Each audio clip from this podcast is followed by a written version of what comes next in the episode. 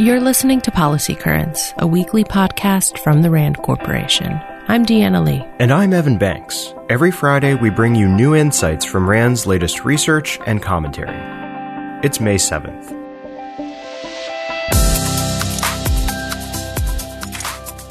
The U.S. has described what's happening to the mostly Muslim Uyghur population in China as a genocide. Starting in 2016, China launched a campaign of repression, banning Muslim names and forbidding long beards. Then people began to disappear. Four years since China's campaign of repression began, one million Uyghurs and other ethnic minorities, maybe more, have vanished into a sprawling network of camps and prisons in China's far west. Beijing initially denied that these camps existed, and then later claimed that they were facilities for training workers or for re educating potential radicals, and that they were empty. But open source satellite data reviewed by RAND researchers showed that most of these facilities appeared to be open and active. The images revealed bright lit compounds, cars in parking lots, walkways plowed of snow, people on sidewalks, wall after wall of barbed wire, and a sudden rush to build what appeared to be fortified preschools. This imagery has provided a bird's eye view of what's happening on the ground in the vast Uyghur homeland of Xinjiang. Chinese officials have turned this region into one of the world's most sophisticated surveillance states, bristling with police checkpoints and facial recognition cameras. Rand's Edmund Burke, who worked on the project, said, quote, It's breathtaking how much satellite imagery is publicly available. You see stories about one particular camp or hear one harrowing account from someone who got out of Xinjiang. We realized we could advance those stories and help provide a broader account of what is happening there. To learn more about this project and what satellite observations can reveal, visit the RAND blog. Less than 10% of India's population has received even one dose of the COVID 19 vaccine. And new cases in India are continuing to explode, overwhelming the country's hospitals, which are running short on medical supplies. The dire situation there, and in other countries, such as Brazil, highlights how uneven vaccine availability is around the world. In fact, more than 40 countries have yet to administer a single shot. To address this problem, America has joined efforts to enable global vaccine access by pledging $4 billion to the COVAX initiative. The U.S. has also loaned 4 million doses of AstraZeneca vaccines to Mexico and Canada. And in the case of India, the U.S. is sending vaccine raw materials to help address the crisis.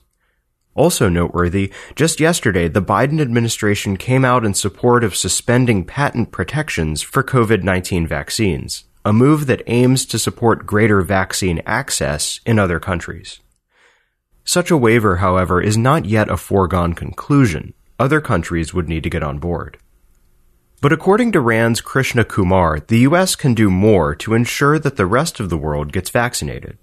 For example, it could consider lifting export restrictions on critical components used to make vaccines.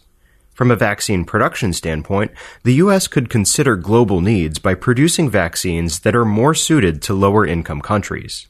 And finally, the U.S. is soon likely to reach the tipping point where vaccine supply outpaces demand, partially due to vaccine hesitancy among Americans. Given this trend, the U.S. could work on allocating surplus vaccines to the COVAX initiative. As the pandemic rages in the unvaccinated world, mutant variants are emerging and finding their way to spread among various countries. Vaccinating a large segment of the global population could be a way to win the race against these variants, saving lives, helping to revive the world economy, and improving vaccine diplomacy. As Evan just mentioned, vaccine hesitancy among Americans continues to be a challenge in the fight against COVID 19. So, what can public health officials do to convince people to get vaccinated while also promoting other disease mitigation measures such as mask wearing? A new RAND paper examines this messaging challenge and lays out some strategies that could help. First, it's important to remember that people have different backgrounds, experiences, different comfort levels with risk and different views on vaccines in general. And so it's unlikely that any single message or messaging strategy would be compelling to all or even a majority of the diverse U.S. population. That's why RAND researchers stress the importance of matching the right message and the right messenger to engage different audiences effectively.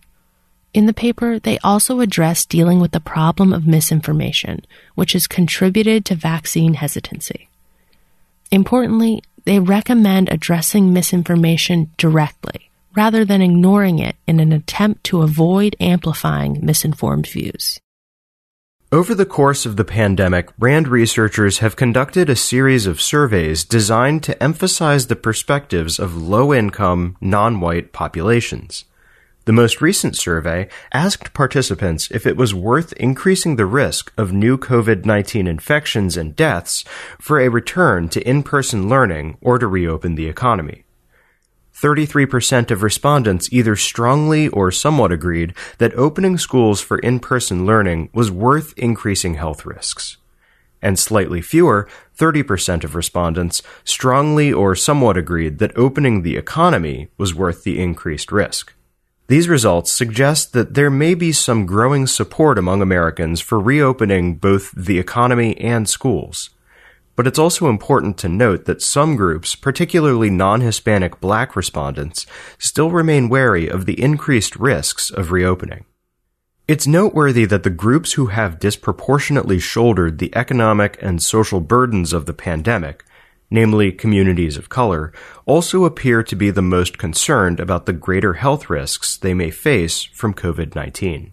This insight could be useful for policymakers. For example, if states and school districts hope to address educational inequities that have likely grown over the last year by returning to in-person instruction, then they might need to focus more on addressing the concerns of families who are at greater risk of COVID-19. Just over two weeks ago, former Minneapolis police officer Derek Chauvin was convicted on all charges in the murder of George Floyd. In the wake of this conviction, and as we approach one year since Floyd's death, the debate about policing in America continues, as do calls for reforming, reimagining, or disbanding the police. Police may see these calls as existential threats, but according to RAND's Bob Harrison, a retired police chief, they're actually opportunities for progressive change that can work to the advantage of law enforcement. In fact, RAND workshops with law enforcement officials revealed that police themselves largely agree that issues such as mental health and homelessness are better handled by professionals trained in those disciplines rather than police. Harrison notes that even if these shifts in responsibility do happen, the police should focus on regaining public trust. Quote, no matter how well a police agency performs to suppress crime and maintain order, Unless it has the confidence of the people it serves, it is meaningless. Public confidence is built one contact at a time and by every member of a police staff. RAND is a nonprofit institution that helps improve policy and decision making through research and analysis. For more on what we covered this week, check the show notes at rand.org slash podcast. We'll see you next week.